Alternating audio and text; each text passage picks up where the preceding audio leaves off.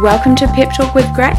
I'm Grace, and every episode I bring you a short podcast with, you guessed it, a good old fashioned pep talk. Each time we dive into a new area of life, business, or career, something that we could all do with a little pep talk on. It'll be informative, practical, and most of all, a little bit inspiring. So let's jump on in. Oh, hey there! Welcome back to Pep Talk with Grace. Here we are. It is so good to be back. We are in episode one and so ready to get started with what I'm calling season two of Pep Talk. But what is the number one thing that stops people from getting started with things that they're excited about or they're keen to try? That's right, it's imposter syndrome. So that is our topic for today. It's kind of timely. I'm using the term imposter syndrome as a bit of a catchy heading for a broader topic that maybe you'd call worrying what other people will think about you and what you're doing. So, this is a timely topic. This is great to kick off this reboot of Pep Talk because here I am, I'm starting something that's new ish. And I think whenever in life we start something new, 99% of the time, the first thing our brain does is start doubting our abilities, making us feel like a fraud, putting words in other people's mouths about what they're going to think about what they, what we're doing. Like, people will judge me, I'm not good enough, people will laugh, I don't know enough to do this, or somebody else is already doing it and they're doing it better, I don't know what I'm doing, etc. I could go on, but I'm pretty sure that you guys are going to know the drill because I'm willing to bet that you feel the same way whenever you put yourself out there too, or you do, or try, or start something new, or basically whenever you kind of level up a little bit and do something a little bit different. So let's go back to basics to start with. Imposter syndrome is loosely defined as when you are doubting your abilities and you're feeling like a fraud. It's that feeling when you're in a situation like someone's going to find me out. They're going to realize that I don't know what I'm doing and they're going to kick me to the curb. This is something that's most often talked about in the realm of business and career, but it can pop up in all areas of life. Like you may have found that you have experienced it in the context of doing a new project, like, I don't know, writing a book or starting a new blog or even a new Instagram page or something, having a baby or getting a pet investing or buying shares, all sorts of money things, applying for a new job is a really big one, and also asking for a pay rise or promotion in an existing job. I'm even going to put like buying a house in there because that's an intimidating process. Um, not that I do this very often, but doing a show or a performance or even starting a new hobby. This stuff comes up everywhere in life. And of course, being a human myself, I've experienced it. Uh, I'm a human who, who's done a few things. I've put myself out there a little bit. And so it's something that I've come up across many, many, many times. Um, starting this podcast, even, is a really great example. When I started Pep Talk back in 2020, I knew nothing about podcasting. Like, I know you'll think I'm just saying this, but really I knew nothing. And I'd only ever listened to podcasts. That was the extent of my experience. And you better bet that this was quite an intimidating space to get into. Like, podcasts booming, there's so many people out there who are doing it, and they're doing it so well. And it's easy to be like, why should I be able to do this? Like, I don't know what I'm doing. What a total fraud. Like, this is going to be a disaster, etc., etc. This also popped up quite a lot in my sweet bakery days. Like, I remember so clearly when I was very early days and I was considering opening up our first cake shop. Before that, we'd just been online and I was going to get a bricks and mortar cake shop. And I sat down with this mentor who I was talking to at the time. And I so clearly remember describing to her how I just felt like I wasn't qualified enough. I wasn't I wasn't good enough to open a food space. Especially what I found especially intimidating was the Wellington food scene because it's a bit of a thing, and I was like, I am not in that scene. Oh, I have no formal qualifications. I've never been trained in bakery. I've never been trained in business. I just have this law degree that seemed completely useless at the time. That is imposter syndrome 101. So, with experiences like that tucked under my belt, I do have a few tips of things that I kind of tend to remember that I bring out personally in this kind of situation. And I thought I'd share these first up before we bring in the expert reinforcements. So, firstly, and this is something I've shared on Pep Talk before, but I always try and remember that people are not thinking about you nearly as much as you think they are. Humans are so inherently selfish and they are all starring in their own movie of their own life, and you are just a bit character and they're really not focusing on you as much as you think they are. They're really just thinking about themselves most of the time. And it's always good to remember that quote by Eleanor Roosevelt, which I've shared before. You wouldn't worry so much about what other people think of you if you realized how seldom they do. Secondly, I'll say so I always think and say hypothetically, if we said, okay, yes, people are judging you People are gossiping about you. People are wondering if you know what you're doing. It's true. They're being mean about you. They think you don't know what you're doing. So what? Like, really, so what? What happens? What is the effect of that? The fact that people think that? Because to be honest, it's really nothing. Like, the biggest effect of it is maybe a little dent in your ego. But beyond that, it really has more impact, practically speaking, on them than it does on you. Like it puts negativity and bad stuff into their mind, not yours, or it doesn't have to anyway. So, next time your brain starts saying to you, Oh, but what if so and so sees this and thinks I'm dumb and I don't know what I'm doing? I want you to literally say back to yourself, So what if they do? And then finally, when it's kind of like you're thinking, I'm not qualified to do this, I don't know what I'm doing, all of that good stuff. My main tip is to remember wait for it. No one does. No one knows what they're doing all of the time, even if it looks like they do. Everyone's just really, really good at pretending. We are all just winging it, Googling it, making it up as we go along, crossing our fingers and hoping for the best. And once you know this, I feel like it unlocks a bit of a freedom in yourself. So those are tips from me, but I also had a little bit of chat on this with the wonderful Lisa who runs Move It Mama online workouts. So Move It Mama was on a pep talk episode back in 2020, and Lisa is very open. She shares a lot of her journey with her members and her followers. So I know from being a member that she experiences imposter syndrome. I mean, don't we all? But I thought that she might be really good source of some tips about how she personally deals with it as well. So, despite being years into business and 100% the definition of success, Lisa says that she still totally experiences imposter syndrome. I found it really interesting. She talked about, especially when she first started Move It Mama, she started doing her workouts for free online. And then there became this point when she had to start charging for her workouts. So, she didn't have to go back to work. That point of being paid to do what she previously did for free was especially challenging in the imposter syndrome space, which I totally get. You can so imagine you'd be like, why would people start paying for this? Um, especially because Lisa doesn't have a PT qualification. Not that it matters, but you know, bit of a double whammy of imposter syndrome. So I talked about this specifically with Lisa recently, which was amazing for her to talk it over with me. And I think that one super valuable thing that I took away from my chat with Lisa was that it really helps if you have a super clear focus and a really clear why behind what you're doing. If you really believe in what you're doing, it helps you have this sort of tunnel vision towards what you're doing and why you're doing it. And it helps you kind of rise above and block out those feelings of doubt because you're like, so what?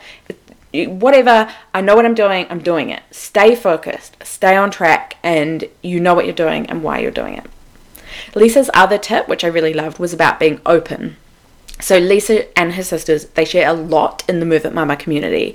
And sharing your insecurities and being honest and open with people about your experience and your abilities, not in a self-deprecating way, but just in an honest way, it kind of means that you don't need to worry about people thinking you're not the best ever because you're not claiming to be. You are just being yourself. And actually, like Lisa said, being a little bit humble is actually a really attractive character trait. So, big thanks to Lisa for sharing those tips. That was fantastic. And if you haven't already, make sure make sure that you head to at Move It Mama Sparkle On and find out more and join me. I do Lisa and her sisters workouts and they are amazing. So, while we're talking all about imposter syndrome, I thought that maybe it would be a good time to bring in an expert for some tips. Jess Stewart is an author, a coach, and a speaker, and she's an expert on imposter syndrome. Perfect. I slid into her DMs and asked her if she would share some tips from the experts in this space. So she jumped onto a quick session with me and shared some wisdom. We talked a little bit about what imposter syndrome is and then we covered a few of her top tips for overcoming it. So let's take a listen to what Jess has to say.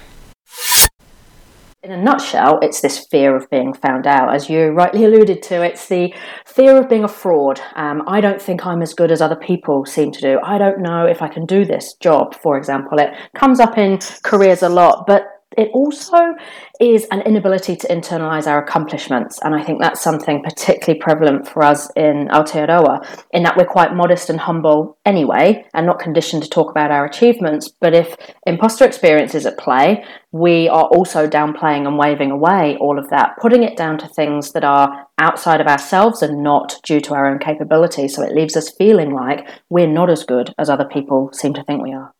I think, particularly with women, when you think about for decades before now, we have been conditioned to believe that we don't have a place in the workplace, we aren't leaders, we um, our jobs are in the home, and that we shouldn't be running businesses. You know, that if you go back 50, 60 years, that was the rhetoric and the stories that we were told. And so there's a lot of hangover in that space that when women do run successful businesses and are at leadership tables, there is that still that voice in the back of their head that is like, should I really be here? Because, you know, back in my parents' generation, that wasn't a thing. And of course, we've all been brought up by people of our parents' generation, and, and that is still around, that, that story. One of the thought, schools of thought doing the rounds um, of late. You know that a little bit of imposter syndrome might be good for us because it strives us to work hard, but where that becomes our undoing is that we work twice as hard as we need to. So in a world where we talk about burnout so often, our self doubt and our imposter syndrome will often lead us to want to over deliver, overwork, twi- work twice as hard as we need to to prove ourselves or to not get found out. And of course, that's where it becomes a problem. So it's kind of like most things that exists on a continuum. So if you think of stress on a continuum, being bored at one end is not helpful and being burned out at the other is not helpful and we want a middle ground and this is the same so um, being not doubting our confidence and being consumed by self doubt is damaging for us, and being too far the other way and being overconfident and overestimating our capabilities is also quite damaging. So, we're aiming for the middle ground, which is where our confidence aligns with our capabilities. And of course, when that happens, we're not suffering from imposter syndrome, we're not having an imposter experience. We are quietly confident, we can still be humble and modest, but we know what we bring to the table we are letting our imposter experience get the better of us, what we find is that that manifests in our behaviors. So things like, I might not approach that client for a deal because I doubt if I can deliver on it, or I might not apply for the promotion because I'm not sure I'm ready yet. I might not ask that question or share this idea in a meeting. Um, and so that's where it's, it's less about whether we experience this self doubt, because as we know, so many of us do, and more about how we let it stop us or take control of us all about the the practical strategies and that's the stuff that I teach. And some of the ones that I keep coming back to some are a lot easier than others. But the, one of the easiest ones is just knowing what this is. So when you have a label for something not only does it increase our awareness of it but it decreases its power. So when we're next in a situation where we're feeling like oh, I don't know if I'm as good as people think rather than that being a reflection of reality, we now know that that's our imposter syndrome at play. And that's very different in terms of its impact.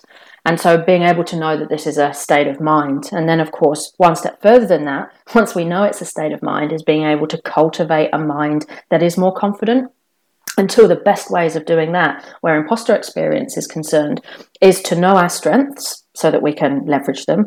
When we do things we're good at, we are more successful and yet we are in a society where we are conditioned to compare to others conditioned to focus on our weaknesses, conditioned to try and fix what's wrong with us. And we often overlook our strengths because we either don't know what they are, we're being too modest and humble to acknowledge them, or we've completely underestimated them because we find them easy, because we're good at it, and therefore we assume it's nothing special and that everyone can do it. So know your strengths so that you can leverage them. And the other part of that is to celebrate your success. And again, that's something in a very mod- modest, humble culture we're not always good at. But if we can celebrate our success and acknowledge our wins, what we're doing is we're building a portfolio of evidence in our brain that offsets that natural negativity bias that we have. So rather than being obsessed with what we've done wrong or what we haven't got yet, we start to even out that bias in our brain to look at the positives, to acknowledge our successes and wins. And therefore, the next time we ask that question, Am I really as good as people think? We've got some more evidence in the brain that suggests, yes, we are. We do deserve this job. We are running a successful business. We're all different, so it's finding something that works for you. And I say to people, if you're a journaling kind of person, writing these down is great. But even just being able to think of something, if it's part of your routine on a Friday afternoon when you're wrapping up for the week, to reflect on, okay, what's three things that have gone well this week?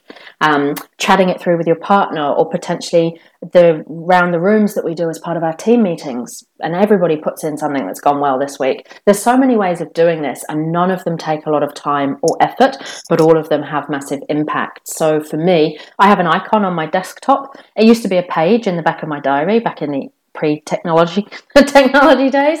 Um, and now it's an icon on my desktop where any good uh, positive feedback I get from clients, or if I've been in a magazine or anything like that, I drag into this folder. And each time I add to this folder, I'm firing positive neural pathways in my brain. I'm helping offset that negativity bias, but I'm also building a place to go, a portfolio of evidence. So on my off days where I'm feeling out of my depth, I go in there and that's all the evidence, that's all the proof that, yep, I, I, can do this, I've got this. We're in a society where we have been conditioned to avoid failure at all costs and there to, then for, to see failure as proof that we're not good enough. And so we think that to be successful, we have to avoid failure rather than the reality, which is all of the successful people we look up to and aspire to be have navigated their failures and that's why they've got to where they are. You know, it's how they've learned.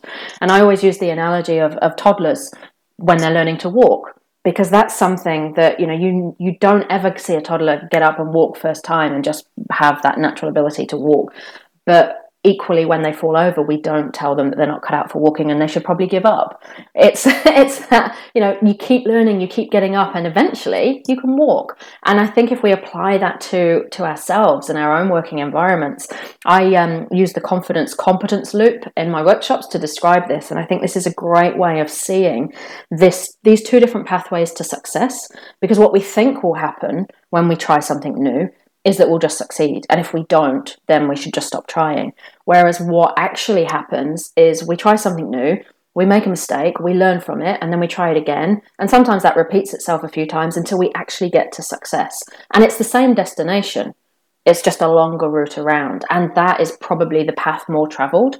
And yet we are hung up on this, you know, failure's bad. If I'm failing, then it's proof I'm not good enough and I shouldn't even try. And I often use the um, analogy of my own experience. And my first royalty check for my first book was worth less than five dollars, and it was from from the US, so it would have actually cost me more to cash it than it was worth. So I kept it as like this failure souvenir because there was so much I had to learn about the business side of book writing and marketing, um, and that was a good way of me being able to, you know, five books down the line make a much better job of things. But if I'd have stopped after that first royalty check and gone, okay, I tried, I failed, I'm just not cut out for this, I would never have got to where I am. So it's how we view failure. And when the narrative flips in that space and we see it as an inevitable part of being a human and a stepping stone towards learning what to do next time to make it a success, then it becomes less fearful and not something that we need to avoid at all costs, but an inevitable part of the path on the way to our success. The other thing that people often find useful is, is having a mantra or an affirmation. So again, you know, this is it's like a menu. Pick what works for you. That you don't like everything on the menu, you wouldn't eat everything on the menu, but there'll be certain things that work. So try a few strategies, and you'll soon get to know what works for you. And for some people, it is um, affirmations and mantras. And I know for me, when I first started public speaking, I'm an introvert and I like to write books, which generally is quite a solitary activity. and so when I started to get asked to stand on big stages and speak to hundreds of people about these books, um, I was so far out of my comfort zone and I'd be so nervous. My hands would shake, my voice would crackle, and yet I had this aff- um, affirmation and mantra that I would recite before I went out on stage. And so, five minutes before I was due out, you'd find me in the bathroom reciting over and over in my head, obviously, so people didn't think I was crazy. I'm calm, confident, and capable. And I just use those three words and I'd say them over and over again. And eventually, the person that walked out on stage looked calm, confident, and capable. And people would come up to me afterwards and say, Oh, where did you learn to public speak? You're so confident. And inside, I'd have all the nerves and the imposter experience going on. Who am I to be on this stage? I don't know what I'm talking about. All of that stuff. I'm not good at this. And yet, that affirmation really helped me own that space um, to the point where you know I could allow my comfort zone to grow to the to now it, it doesn't phase me. I've done it often enough that and that's part of this confidence competence loop. You know, you learn by your mistakes and your failures, and it builds your competence, and that in turn builds your confidence, and you get to that place of success, whichever way around, whichever path you take. A big thank you to Jess for sharing her wisdom on all of that. And please do head over to at Stewart Jess on Instagram or jessstewart.co.nz for more around the work that Jess is doing. And there you go, you've reached the end of our pep talk all about imposter syndrome. Quick summary of what we learned today. Firstly, remember that people aren't thinking about you nearly as much as you think they are. Plus, even if they are, say, so what? What if people are judging you or thinking you don't know what you're doing? What happens? Pretty much nothing. And finally, from me, remember nobody knows what they're doing. Then, of course, we had some tips from Lisa, who said, Know your why and believe in what you're doing because it will help you stay focused and not get derailed by imposter syndrome. And of course, the wonderful Jess shared some of her tips. Her tips were around celebrating your successes and acknowledging what you're good at. Write a list, talk it over, or just think about it. Build up that bank in your mind of things you can go back to where you'll remind yourself, oh, I do actually kind of know what I'm doing. I'm kind of okay. She also suggested you could try affirmations or mantras that you repeat to yourselves. And the point of that is that you're kind of trying to train your brain on what you really can do. Remember that in order to grow and learn, we have to fail. Treat yourself like a toddler who is learning to walk and give yourself permission to fail and get back up again and try again. And finally, like most things in life, this is a spectrum. It's not all or nothing. This is never really totally going to go away, and maybe learning to live with just the right amount of imposter experience is actually a good thing for your success. Finally, I'm just going to wrap up by saying, and this is something that I genuinely think that if you're if you're putting yourself out there and you're worried about what people are going to think of you, just remember most people are going to be more impressed and proud that you put yourself out there and you tried something new, even if you fail, than judging you for failing. Because chances are they've probably got something that they've wanted to try themselves and they just haven't had the guts to. So there you go. I hope that that helped give you a little pep talk all about imposter syndrome. And I hope that next time those little voices pop into your head and start freaking you out and telling you that you're not good enough, you'll remember to say, So what? As always, thank you for listening to Pep Talk. I hope you've enjoyed the new format we've done today. Make sure you head over to at Pep Talk with Grace and give me your top tips on imposter syndrome because I would love to share those as well. And of course, any ideas you have on what you would like a pep talk on in the future as well, please let me know. Until next time, bye.